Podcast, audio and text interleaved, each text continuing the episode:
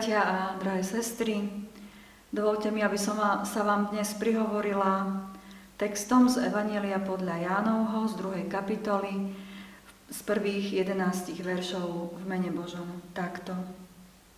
Na tretí deň bola svadba v káne Galilejskej a bola tam matka Ježišova. Pozvali na svadbu aj Ježiša a jeho učeníkov. Keď chýbalo víno, povedala matka Ježišova, nemajú víno. Odpovedal jej Ježiš, Žena, čo mňa a teba do toho, ešte neprišla moja hodina. Matka povedala posluhovačom, urobte všetko, čo vám povie. Podľa židovského zvyku očisťovania stálo tam šesť kamenných nádob, každá na dve alebo tri miery. I riekol im Ježiš, naplňte tie nádoby vodou. A naplnili ich až po okraj. Potom im povedal, teraz naberte a zaneste starejšiemu. A oni zaniesli. Starejší ochutnal vodu, ktorá bola premenená na víno. Nevedel totiž, odkiaľ je, ale posluhovači, ktorí brali z vody, vedeli. I zavolal si starejší ženícha a povedal mu, každý človek podáva najprv dobré víno a keď si hostia už upili, dá horšie. Ty si však zachoval dobré víno až dosiaľ. Toto znamenie v káne Galilejskej bolo prvé, ktoré Ježiš urobil a vyjavil svoju slávu i uverili v Neho Jeho učeníci. Amen. Toľko zo slov písma svätého.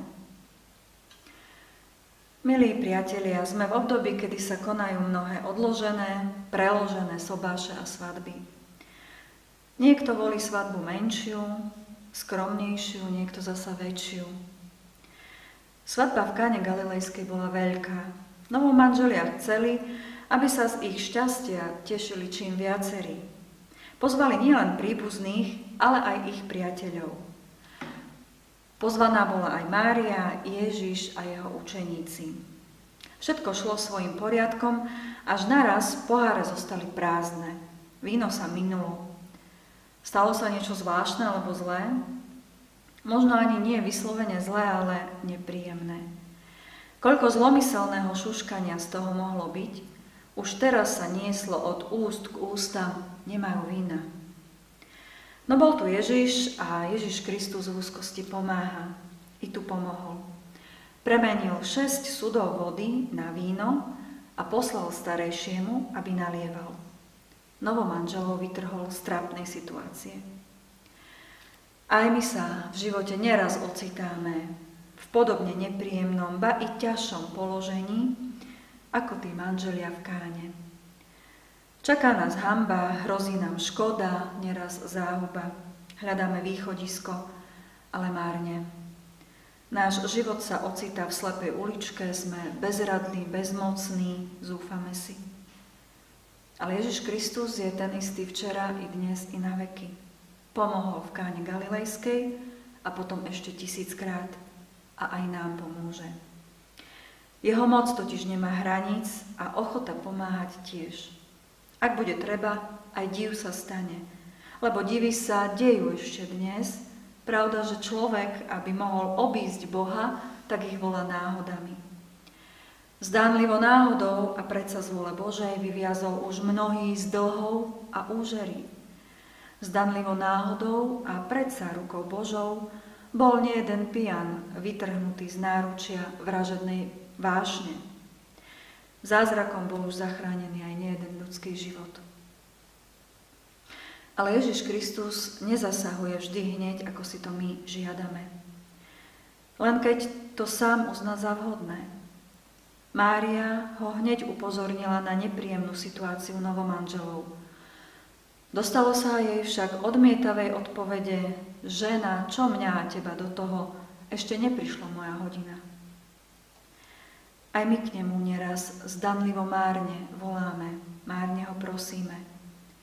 A odpoveď je pre nás tá istá ako pre Máriu. Je to často zvláštne, ako pomáha Boh. Nie podľa nás, ale podľa Jeho vedomia. A neraz to, čo si myslíme my, že je pre nás najlepšie, tak nám to Boh nedáva, pretože nás pripravuje na prijatie niečoho, čo nám bude viac prospešné. A múdre srdce to pochopí a príjme. Lebo kde Ježiš Kristus vkročí, všetko mení a to duše aj veci hmotné. On obrátil Saula na Pavla, ale aj vodu na víno.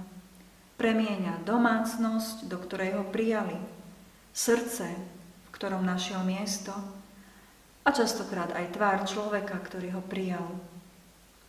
Kristus premieňa celého človeka.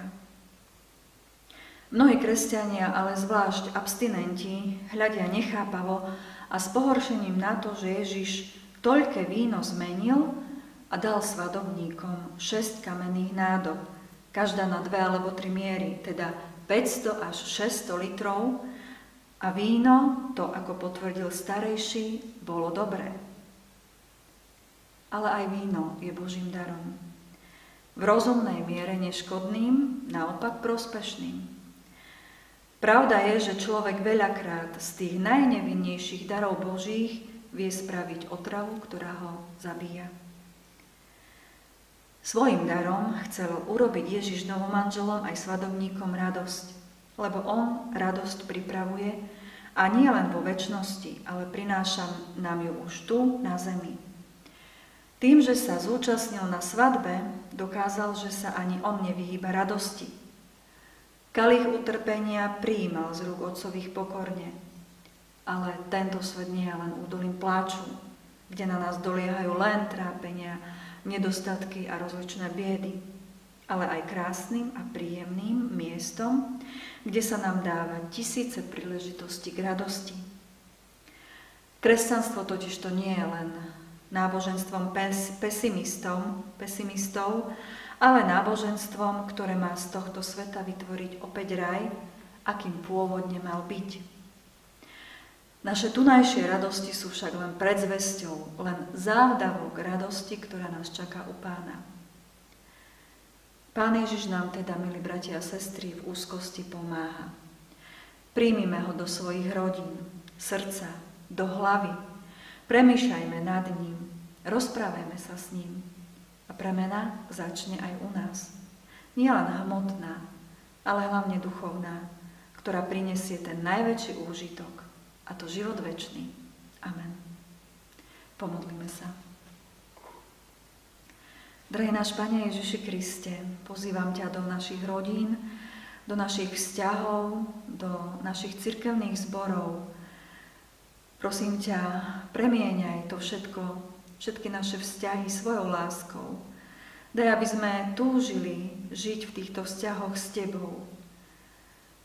Naplňaj nás, prosíme, svojim svetým duchom a konaj v nás premenu, aby z nás boli zo dňa na deň lepší ľudia a hodnejší menovať sa kresťanmi.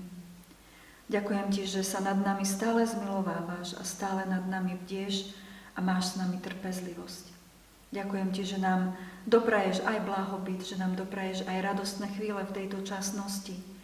A chvíle, kedy sme možno smutní a kedy sa cítime utrápení, prosíme, buď pri nás v tých chvíľach prítomný a daj nech cítime, že nám pomáhaš.